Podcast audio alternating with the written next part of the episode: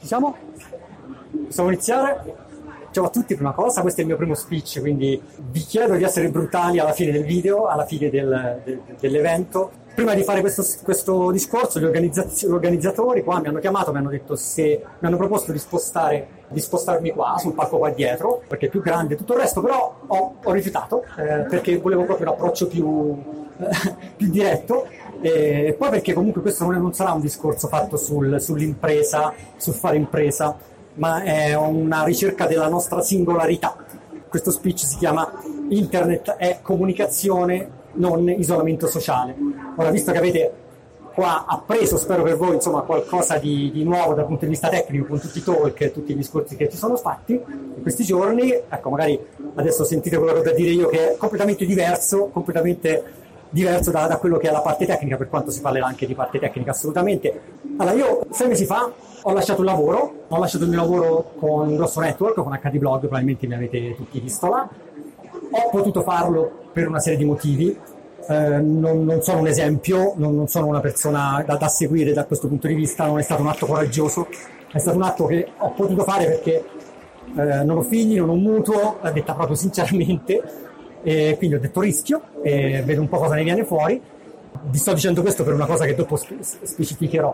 Non deve essere un'idea che ok, si può lasciare un lavoro per fare un'altra, per aprire un piccolo sito personale e fare un'attività che è diversa. È difficile in questo momento lasciare un lavoro a tempo indeterminato con tutti i benefit, tra l'altro con il sito di tecnologia più grande in Italia, dove ricevevo tutto, avevo tutto, tutte le fiere, tutto e il resto, abbandonarlo per niente. Fatto sta comunque che ho fatto questo e ho aperto un podcast. E qua ho commesso il primo errore, la prima cosa che vi voglio dire. Io ho aperto il podcast nei miei 6 mesi di preavviso, pensando poi di arrivare alla fine di questi 6 mesi con un'idea di aprire un sito, di fare un canale YouTube, di fare qualche speech, qualche cosa del genere. In realtà ho ragionato, ho fatto l'errore più classico che si fa in questi casi. Ho immaginato il mio futuro dalla prospettiva attuale. Sono arrivata alla fine di questi 6 mesi ad essere una persona completamente diversa. In questi 6 mesi ho aperto questo podcast, ho aperto un numero di telefono e mi sono fatto mandare messaggi su WhatsApp e su Telegram dalle persone che mi ascoltavano. Il podcast ha avuto parecchio successo, soprattutto nei primi mesi, nei primi 2 o 3 mesi. Sono stato primo su iTunes, sono tuttora primo su Google Podcast in tante categorie. È una cosa che non mi aspettavo, ma soprattutto mi ha aperto un mondo, mi ha riaperto il collegamento con la community che io avevo perso completamente, facendo comunque un lavoro che era molto più di redazione prima. E io tutte le sere mi sono trovato là con la mia ragazza davvero a rispondere a questi 40-50 messaggi vocali di queste persone che mi mandavano domande di tutto tipo, da consigliami il portatile a mi devo sposare o no, o sì, davvero cose del genere, ma anche persone magari che erano magari in terapia, in ospedale, ragazzi che mi dicevano guarda, mi tieni compagnia, grazie. E io in questo podcast ho parlato pochissimo di tecnologia, ma ho parlato tanto di me, del periodo che stavo passando, dell'idea di cambiare lavoro, perché in tutto questo c'era stata una mia voglia di cambiare vita, fondamentalmente. Non era soltanto il lavoro, era un'insoddisfazione che io sentivo, e quindi ho approfittato proprio di questo podcast per tirar fuori creare questo rapporto che, ripeto, ancora una volta ha fatto scoprire questo collegamento con la community. Però da un certo punto di vista mi ha anche fatto capire che in realtà la tecnologia che noi viviamo è completamente vista in maniera diversa dalle masse. La maggior parte delle persone usa Instagram come un archivio di foto, pensa che le news siano su Facebook, pensa che internet sia Twitter, che poi Twitter, oddio, è anche bene, insomma, ma comunque pensa che i social network siano internet. Tutti fanno questo errore, al di là di poche persone che riescono a staccarsi da questo. Però io credo che perdiamo la nostra unicità, la nostra singolarità a seguire solo le mode dei social, a seguire quello che i social ci dicono. Uno dei metodi più semplici che si fanno in questo, che si attuano in questo sistema è quello di dire ok, non devo fare distrazioni, i social network fanno distrazione e quindi stacco il telefono, lascio il telefono in un'altra stanza, lascio il computer in modalità aereo. Ci sono tante applicazioni che si installano sul telefono che vi permettono di disattivare le notifiche, addirittura di mettere magari l'interfaccia del vostro telefono in bianco e nero, così non avete l'input dei colori e vi distraete meno. Ma secondo me queste cose sono terribili. Cioè, abbiamo una tecnologia fantastica, viviamo un momento fantastico dal punto di vista informatico, e non dobbiamo usarlo semplicemente perché stiamo sbagliando approccio, stiamo seguendo le cose sbagliate. Viviamo un momento fantastico, io non penso di essere l'unica a crederlo, però io arrivo da un'epoca pre-internet, erano appena iniziati l'epoca dei computer, ho 39 anni, non 60, quindi non ho seguito la parte iniziale di quando veramente i computer erano super costosi e via dicendo. Però arrivo da un'epoca in cui un computer aveva senso anche quando era staccato da internet, e adesso vedere che si può fare davvero di tutto con zero investimenti, tecnologie meravigliose. Noi adesso viviamo un'epoca in cui c'è il JavaScript, lo diamo per scontato, ma il JavaScript adesso su browser vi permette di fare delle cose paragonabili a quelle che prima si facevano su un programma che tu dovevi installarti sul PC, adesso lo fai sul browser. Noi diamo per scontato che apri l'app e hai queste interfacce super veloci, super reattive, ma sono cose che 6 anni fa, 10 anni fa non c'erano, però erano molto molto complicate da mettere in piedi. Io adesso mi sono trovato ad aprire il sito, io ho aperto un piccolo sito mio personale, ed è un sito statico, dopo ne parleremo, vi spiegherò come ho fatto a farlo. È un sito fatto con pagine HTML pure, io l'ho messo su un hosting che si chiama Netlify, che è gratuito fino a 100 giga al mese, voi non pagate niente, zero, e ho fatto tutta una serie di collegamenti, ho usato GitHub, in breve mi sono creato questo sito pagando soltanto i 15 euro annui di dominio, del nome del dominio. È una cosa semplicissima da fare, ed è una cosa che sottovalutiamo, è uno dei motivi per cui dico non possiamo ignorare queste cose, la tecnologia attuale ci permette di fare queste cose e dobbiamo assolutamente approfondire. Noi adesso abbiamo un Linux, non so quanti di voi sono linuxiani, ma qua abbiamo un Linux semplice da usare, ci sono distribuzioni, versioni di Linux come Ubuntu, che è la più banale, ma che vanno benissimo, voi le mettete sul computer e vanno benissimo, le potete usare per qualsiasi tipo di cosa, ma ci sono 1000 varianti più o meno ottimizzate. Noi adesso siamo in una fase in cui siamo all'inizio della blockchain, non so se avete mai approfondito la blockchain o l'avete soltanto lasciata lì come idea, approfonditela, perché è... Ora, io non sono un esperto di blockchain, non programmo blockchain, mi ci sto avvicinando adesso. La blockchain è una tecnologia che, se non verranno fuori cose che adesso non prevediamo, secondo me è assolutamente rivoluzionaria, cioè ci permette di decentralizzare i contenuti. È un concetto base che tutti noi diventiamo parte integrante di tutto quello che vogliamo, tutti noi diventiamo proprietari di internet e noi a quel punto siamo noi stessi parte del tutto, siamo noi stessi a certificare con la blockchain per dire che il diritto d'autore che non venga più violato.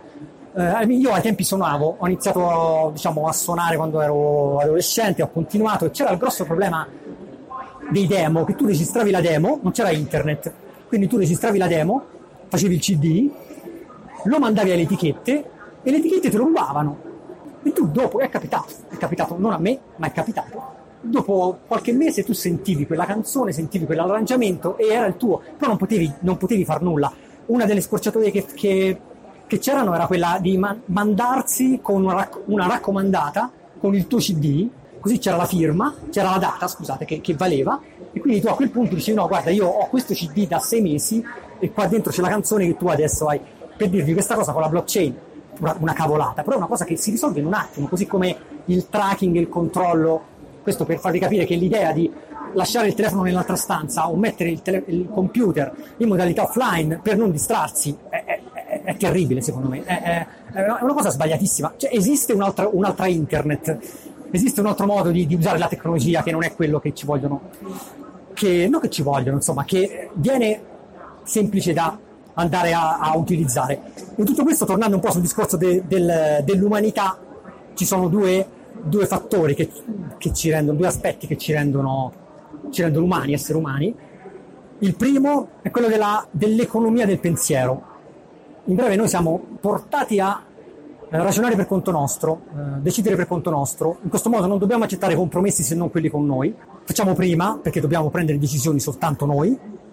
Ci isoliamo e evitiamo di fare quello che è il secondo aspetto che ci rende umani, ovvero che è quello dell'evoluzione della specie, che è quello che ha permesso a noi esseri umani di avere il controllo sulle altre specie, che poi è anche il discorso che fa Harari, non so se conoscete lo storico attuale che ha scritto Homo Deus, che ha scritto tanti libri fantastici in questo momento, in questa epoca. C'è un TED Talk particolare dove lui spiega proprio questo. La nostra specie si contraddistingue dalle altre proprio per questa capacità di fare gruppo, di muoversi in grandi masse. Noi siamo persone che credono, sono disposte a credere ad un fine ultimo, a un qualcosa di più grande, però ovviamente è una cosa che crea gruppo, e le aziende usano la prima, quella che vi ho detto prima, quella dell'economia del pensiero, quella che ci rende all'interno dei social network degli individui singoli, perché siamo tutti là con il nostro profilo, però uniformati a tutto il resto. Se io voglio avere più like, devo seguire il comportamento dell'influencer, perché in questo modo riesco a, ovviamente, cioè l'influencer top non lo fa per caso, lo fa perché c'è dietro uno studio e tutto il resto, quindi se io faccio in quel modo, uso quei canoni, quei metodi, riesco ad avvicinarmi a più persone possibili e quindi riesco ad avere più like. Lo stesso vale su YouTube, lo stesso vale su Facebook. Però questo ovviamente crea dei profili tutti simili che si uniscono, ed è una cosa che, grazie per fortuna a tutti gli scandali che sono successi con Facebook, con Cambridge Analytica, con tutte queste fughe di dati, e questa cosa che sta succedendo anche negli Stati Uniti soprattutto, è quest'idea di spostare i nostri profili, come ho fatto io, da profili social a profili personali su dei siti personali. E qua mi allaccio al discorso che facevo prima sui siti statici. Io invito tutti voi, tutte le persone che perdono tempo a gestire un profilo social. Ora ovviamente non vi dico di mollare il profilo social che vi porta guadagno o che è legato a quell'azienda o che seguite per conto di quell'azienda, ma il vostro profilo personale spostatelo su un sito personale, su un piccolo sito, lo mettete su un hosting gratuito. Ci sono su GitHub, si possono stare questi siti in maniera gratuita, c'è il Netlify che vi dicevo prima, c'è un altro servizio dove si possono mettere le immagini e renderle responsive. Ora non so quanti di voi, insomma, sono tecnici da capire quello che sto dicendo, ma insomma è una cosa molto avanzata che si può fare gratuitamente fino a un certo punto, e poi dall'altro però questa esperienza vi permette anche di imparare nuovi linguaggi, conoscere nuove community, magari smettete di informarvi su Twitter, iniziate a passare a Reddit per seguire le community, tornate ai forum. I forum adesso sono, penso, nel loro periodo più buio, no? Chi è che va nel forum dove devi registrarti per scrivere qualcosa? Prima di scrivere qualcosa, se non sei passato dal post di segnalazione in nuovo utente, ti bannano. Però nei forum voi adesso trovate veramente le persone più competenti che potete trovare. Trovate le persone che fanno questa attività, magari in maniera davvero rude, però la fanno gratis. E la fanno davvero con l'idea di condividere, la fanno con l'idea di molto più forse di tanti wiki, di tanti sistemi Linux, dove poi in realtà c'è un senso di appartenenza. Nel forum no, nel forum voi trovate veramente veramente degli esperti, e quindi approfittatene di questa cosa, perché tra qualche anno potrebbero non esserci più i forum. È una tecnologia che è molto più complessa da portare avanti e richiede dei costi anche di hosting e via dicendo. Quindi voi in questo processo non solo vi fate un sito, ma imparate anche tante cose nuove, che sono cose che il 90% dei vostri competitor, che può essere il collega programmatore, che può essere il collega social manager, nemmeno sa, e senza citare appunto quelli che stanno magari sui piani più alti, i dirigenti, queste persone qua che magari si affidano a 2 slide. E se queste cose voi le sapete, vi assicuro che valgono tantissimo, vi danno un grosso credito, perché comunque sono nozioni che nessuno segue, potete venderle benissimo. Ora a questo punto la domanda principale è: ok, apro questo sito, ma che ci scrivo? Che ci metto? Quello che dovete metterci è la vostra voce, la vostra idea. Sono due aspetti che dovete considerare. Il primo, che è una cosa che si usa molto nella scrittura in generale, quando si fanno i corsi di scrittura creativa, la prima cosa che vi dicono è: la vostra visione delle cose cambia a seconda dell'età.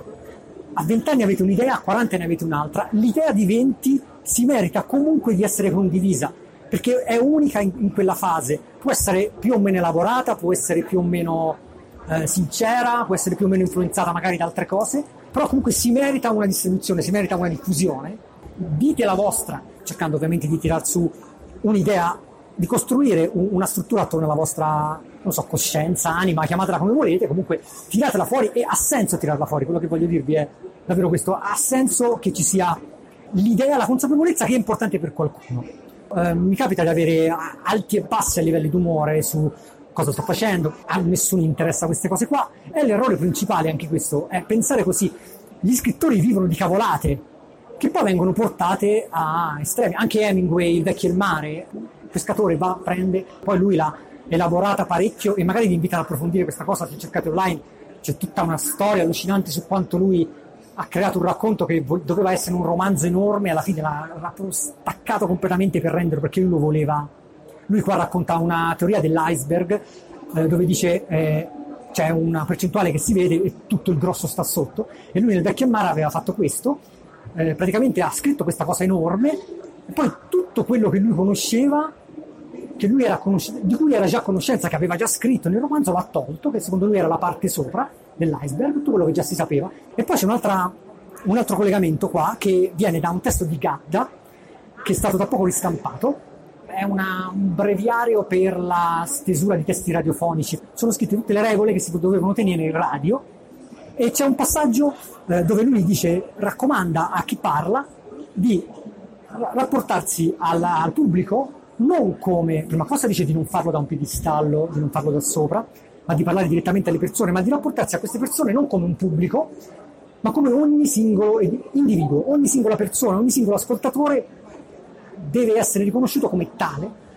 E lui proprio raccomanda a questi speaker, immagino di Radio Rai al tempo, comunque di cose così molto istituzionali, di scendere dal piedistallo e parlare direttamente alle persone. È la cosa che potete fare anche voi, potete sintetizzare la storia, potete tirar fuori la vostra visione, iniziare così, e comunque avete creato un qualcosa di migliore che vi permette alla fine di avere un'espressione di voi. Ecco, avete creato un'espressione di voi che poi può essere più o meno tenuta nel tempo, ma comunque, ripeto, dal punto di vista professionale vi fa assolutamente bene. C'è un altro libro che voglio citare, poi ho quasi finito e passiamo un po' alle domande se avete qualcosa da dirmi.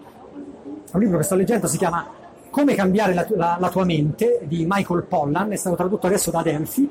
È un libro che parla degli psichedelici, quindi LSD e via dicendo. C'è questo autore che è un famoso saggista americano di cibo, che ha voluto provare queste sostanze perché in America c'è una riscoperta di queste sostanze in termini terapeutici, e ha scritto questo libro, è diventato un bestseller. È un librone così, le prime 300 pagine le saltate perché parla della storia delle varie sostanze, ma una noia incredibile perché parla di dottori, è proprio scritto in maniera noiosa davvero, però poi parla dei trip che lui ha con queste sostanze, provando le varie sostanze. Lui ha fatto tutto in maniera illegale, però con dei terapeuti, e lui racconta queste cose. E c'è un punto in cui lui parla del grande spirito. Il grande spirito che è, non so se vi siete mai appassionati a, c'è stato un periodo nella vostra vita, spero, in cui siete appassionati ai nativi americani, ai libri di Nuvola Rossa, di Cavallo Pazzo, di Alce Nero. Sono dei libri comunque che vi danno davvero una buona idea di spiritualità. E comunque lui parla di questo grande spirito, proprio come facevano i nativi americani, pensando a questo grande spirito come a una coscienza comune che unisce tutti noi. Veramente una grossa differenza tra il grande spirito e il Dio che noi siamo abituati a sentire, che viene il modo più semplice che noi siamo abituati ad utilizzare per identificare un'entità. Qua si parla di una coscienza nostra comune che tutti noi in un modo o nell'altro condividiamo, e che tutti noi, a seconda del momento, a seconda della sensibilità, a seconda di tante cose, possiamo riuscire o meno a percepire, o almeno avere la sensazione di percepire, perché poi comunque la grande critica che si fa a questi psicofarmaci è quella di dire, ok, ma tu hai provato questa cosa sotto l'effetto di una sostanza, perché chimicamente hai stimolato, no? Per fare questa cosa, ma in realtà tutte le nostre emozioni, tutto quello che proviamo pare sia stimolato da una sostanza chimica, in un modo o nell'altro non cambia nulla. Lì siamo noi ad indurla, nell'altro modo siamo noi a produrla. E questa storia del grande spirito mi ha colpito perché è anche una cosa che fa De André, che un accenno che ha sempre seguito De André. Di recente sono stati pubblicati i suoi diari e lui teneva tantissimi appunti proprio parlando di questo grande spirito in questi termini, in questa idea di coscienza di comunità, che poi io vedo proprio come una comunità. E c'è un'altra cosa che si collega poi a tutto questo, che riguarda un discorso che ha fatto Meryl Streep al Golden Globe 2017, forse lo avete visto perché è quello in cui attacca Trump. Lei dice che il gusto degli attori, cioè il lavoro dell'attore, è entrare nelle vite altrui, cioè entrare nelle vite diverse dalla propria. Lei lo fa, e poi ho finito, lei lo fa pensando al ruolo dell'attore come al ruolo pratico dell'attore, no? All'idea di interpretare qualcun altro. Però io la vedo più come un'idea di entrare nella vita delle persone che guardano il film, E quindi entrare davvero davanti alla persona che sta davanti al divano e si guarda il film, alla casalinga che si guarda il film, alla persona che è al cinema e si guarda il film. Un ingresso, una collaborazione, uno scambio appunto di coscienza. E tutto questo si collega al discorso che facevo all'inizio della necessità nostra di trovare la nostra singolarità per poi condividere a tutti gli altri, perché penso davvero che noi siamo la community e noi rappresentiamo il grande spirito. Il grande spirito siamo noi, è la nostra condivisione con gli altri, le nostre piccolezze, le nostre cavolate che riusciamo a mettere in ballo. Ed è molto bello anche, e lo sto vedendo adesso, trovarsi a fare cose senza pensare a quello che sarà, senza un fine, senza pianificare. Ok, faccio questo perché mi va di farlo, perché il percorso che ho creato mi ha portato a fare questo, e quindi non aspettarsi nulla da quello che viene, ma prendere quello che c'è e ricondividerlo, appunto, per rianimare questo grande spirito. Ho finito, se avete domande, grazie mille.